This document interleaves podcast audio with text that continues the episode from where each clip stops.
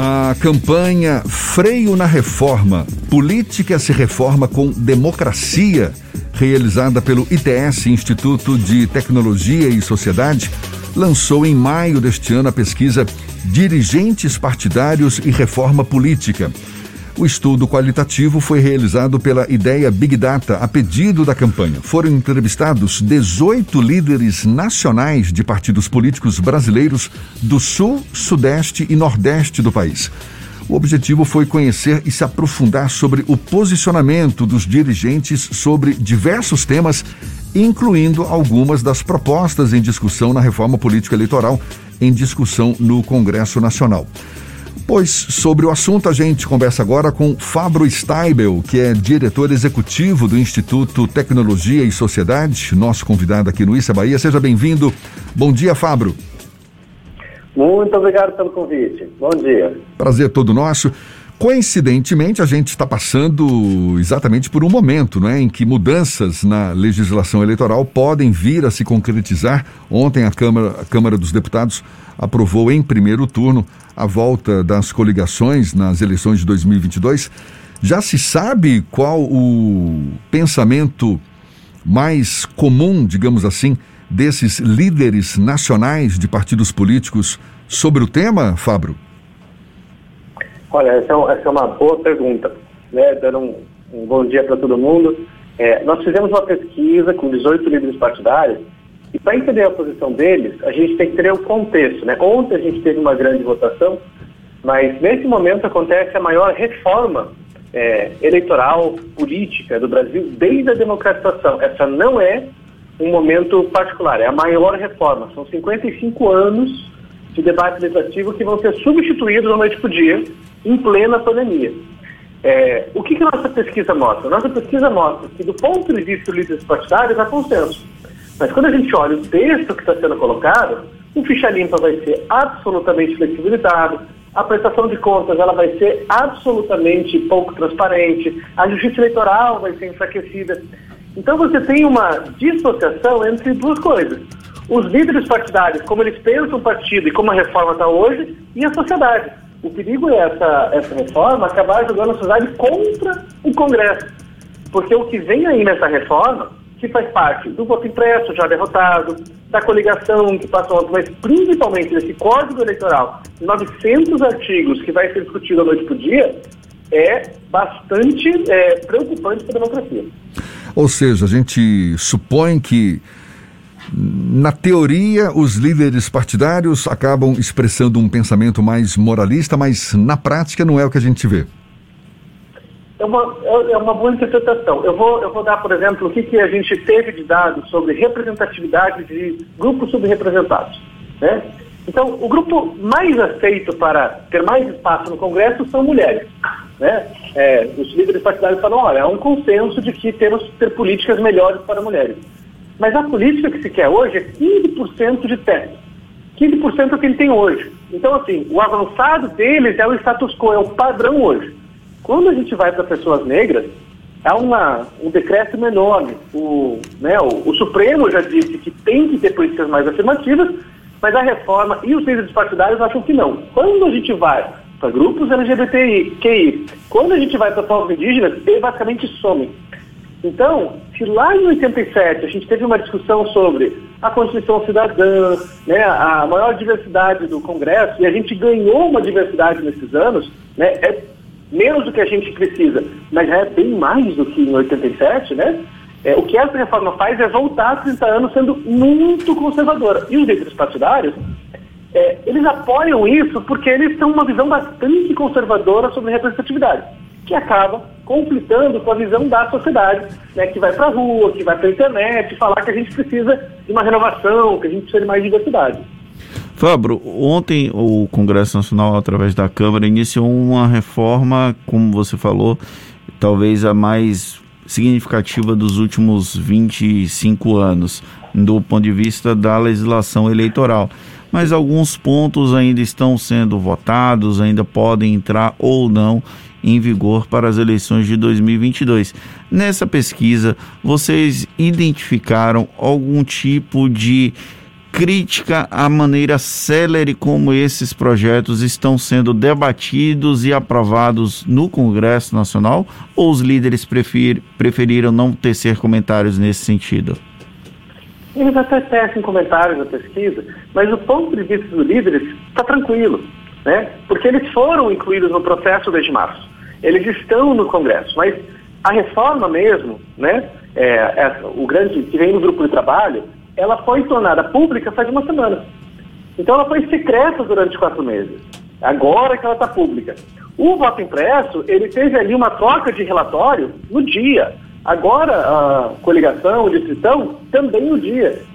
Então, do ponto de vista dos partidos, eles têm mais acesso à informação, estão acompanhando mais de perto. Mesmo assim, o que a gente tem visto, conversado com muitos parlamentares e líderes partidários, agora, né, com um detalhe, é de que eles não estão cientes do tamanho dessa reforma.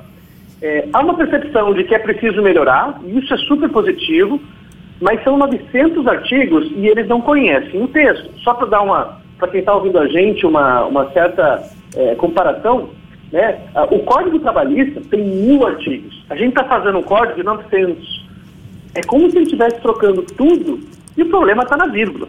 E aí eu dou um exemplo de representatividade, por exemplo. Uma, da, uma das últimas versões de código diz o seguinte, olha, X% dos recursos tem que ir para mulheres, mas não há penalidade se esse recurso não for para mulheres e, se não for para mulheres, pode ir para homens.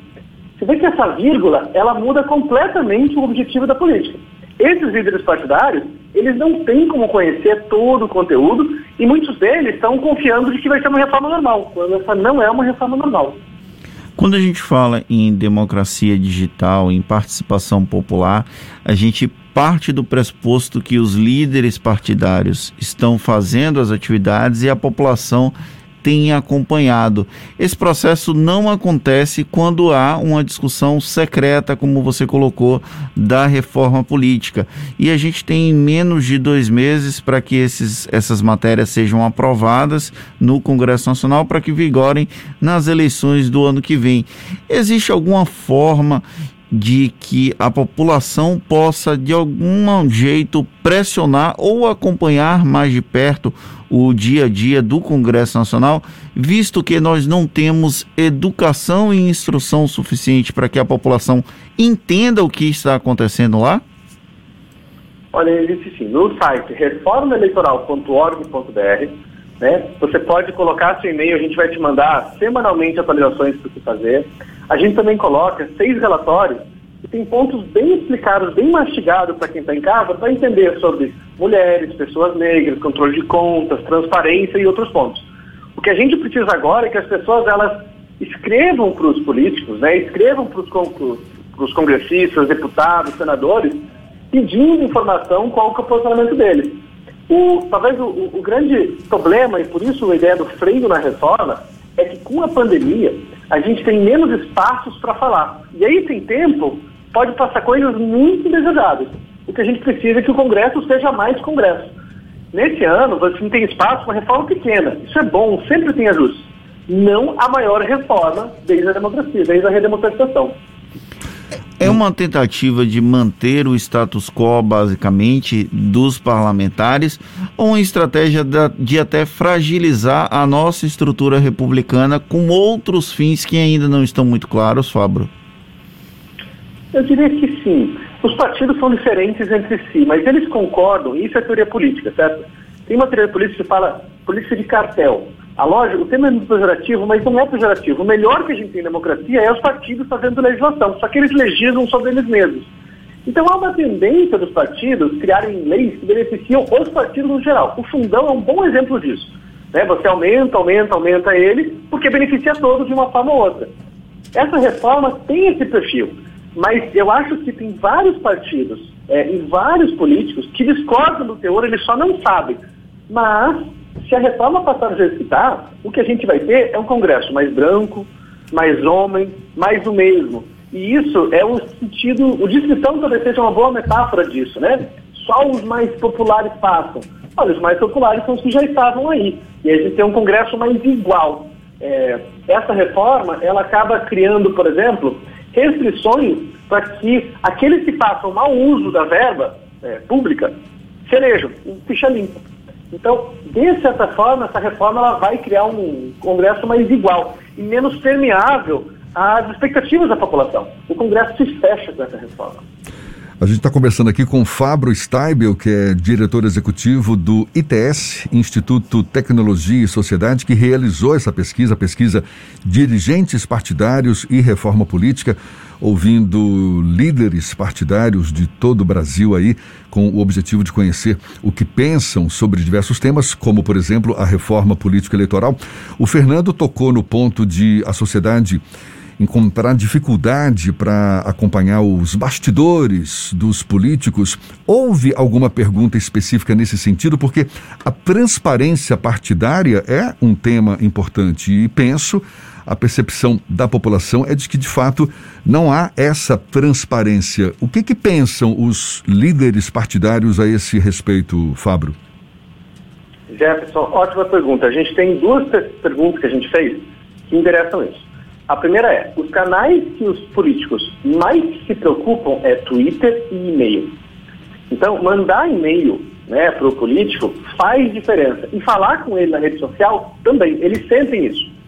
É, a segunda pergunta que eu acho que a gente fez sobre isso é a visão que os líderes partidários têm sobre transparência. E isso são palavras deles e consenso entre, quase consenso absoluto entre os pesquisados. Do ponto de vista do, dos líderes partidários, existe até muita transparência. O que existe é, ah, inclusive, uma dificuldade de cumprir essa transparência. Você vê como isso é antagônico com o que pensa a sociedade. Entretanto, quando a gente pergunta, ok, é muita transparência, você consegue ilustrar que tipo de transparência seu partido faz? Eles tiveram dificuldade de relatar os instrumentos utilizados, que podem ser, por exemplo, prestar contas online, né, dados abertos e outras. Então, a percepção de quem está votando é que tem transparência demais. A percepção da população é que tem transparência de menos. Por isso que essas vírgulas do projeto são tão importantes, porque elas acabam reduzindo a transparência e daqui a dois, três anos é que a gente vai perceber que a gente ficou sem dados. Do ponto de vista dos partidos, eles acham que está tudo bem. A própria legislação eleitoral, ela não tem uma responsabilidade nesse processo? Se ela fosse mais simples, ajudaria nessa transparência? Qual é a sua avaliação? Isso é bastante legítimo, certo? A legislação eleitoral ela é complexa e pode e deve ser simplificada. A questão é como fazer isso daí. Eu vou dar um exemplo de uma, um artigo ali bem claro que fala o seguinte, olha, para a prestação de contas, em vez de usar o sistema A, a gente vai usar o sistema B. O sistema A foi implementado em 2015, tem dados abertos. Quando você coloca um dado, você tem que categorizar ele e todos esses dados podem ser facilmente controlados. O sistema B, ele é controlado pela Receita, então ele não pode ser publicado, ele não pode ser acessado porque é dado fiscal. É, ele, você joga o dado no PDF, você joga o dado todo fechado. Ou pior ainda, em vez de você jogar o dado, você contrata uma auditoria externa e você sobe ali para o sistema só o resultado da autoria, não o dado bruto. Então, o que a Justiça Eleitoral tem feito? Ela tem tentado o máximo possível é, criar detalhes de padrões, processos, interoperabilidade de como prestar as contas. O que, que os partidos estão tentando fazer? Eles falam, olha, como é muito burocrático, vamos simplificar. Eu subo o PDF e está tudo bem. É importante simplificar, é legítimo esse debate. Só que essa simplificação, que vai reduzir a transparência de dados, ela é prejudicial para os partidos e para a sociedade em geral. Então, é fundamental simplificar, só que como fazer essa simplificação? E aí a gente tem a figura da justiça eleitoral. Como o Congresso não legisla é, sobre esses temas em detalhes, a justiça eleitoral vai lá e normatiza. O que, que a reforma está falando? O que, que o Congresso está falando? Que a justiça eleitoral legisla. Mas, e aí ela propõe o seguinte, olha, resolução não pode, se puder, pode só nesses casos. Se a resolução passar do ponto, a gente vai intervir. O Congresso está chamando para ele a responsabilidade de simplificar. Só que em 30 anos, ele basicamente não agiu para simplificar isso. Quem tem feito é a justiça eleitoral. Então tem essa tensão de você diminuir o espaço de justiça eleitoral, sendo que é ela que tem mais simplificado. A gente está conversando com o Fábio Steibel, que é diretor executivo do Instituto Tecnologia e Sociedade. Fábio, uma das questões que você citou é que os políticos manifestaram, os líderes partidários manifestaram uma preocupação muito grande com e-mails e também com o Twitter. Porém, as redes sociais criam bolhas em que aqueles determinados assuntos são dominados ou controlados, seja por robôs ou até pelos próprios integrantes dessa determinada bolha. Isso, de alguma forma, não prejudica o processo democrático, já que há uma espécie de direcionamento das redes sociais quando se quer tratar de um assunto específico? Olha, é uma dificuldade como é que a gente pensa rede social e democracia.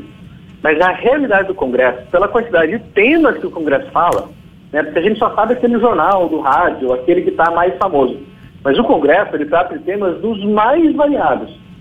Nesses temas mais variados, que vão de direitos de animais, a petróleo, a tantos outros, em geral você não tem uso de robôs nem rede social muito forte. É, são temas que acabam passando despercebidos. Para esses pequenos temas, quando você tem associação de moradores, quando você tem sindicatos, as redes sociais são a forma de você participar desse debate. Então, para 99% dos debates, o que você tem é um canal de acesso à população ao Congresso. Entretanto, naqueles temas que mais politizam, principalmente quando a gente pensa em executivo e legislativo, sabe? Aquela coisa assim, o topo do topo do topo, ali é briga de cachorro grande. E ali sim você vai ver o uso de recursos financeiros para pagar esses votos. Sem dinheiro, o voto basicamente não existe. Com dinheiro, o voto aparece. E isso, o dinheiro só existe nos discursos mais importante. Então, a impressão que a gente tem é que tem bote de, de, de verdade. Mas, quando a gente olha os números, o que a gente vê é que a maior parte do debate não tem bote. É, é uma boa discussão isso tudo, ainda mais agora, gente, no ano pré-eleitoral, com os políticos enxergando aí tantos interesses em jogo.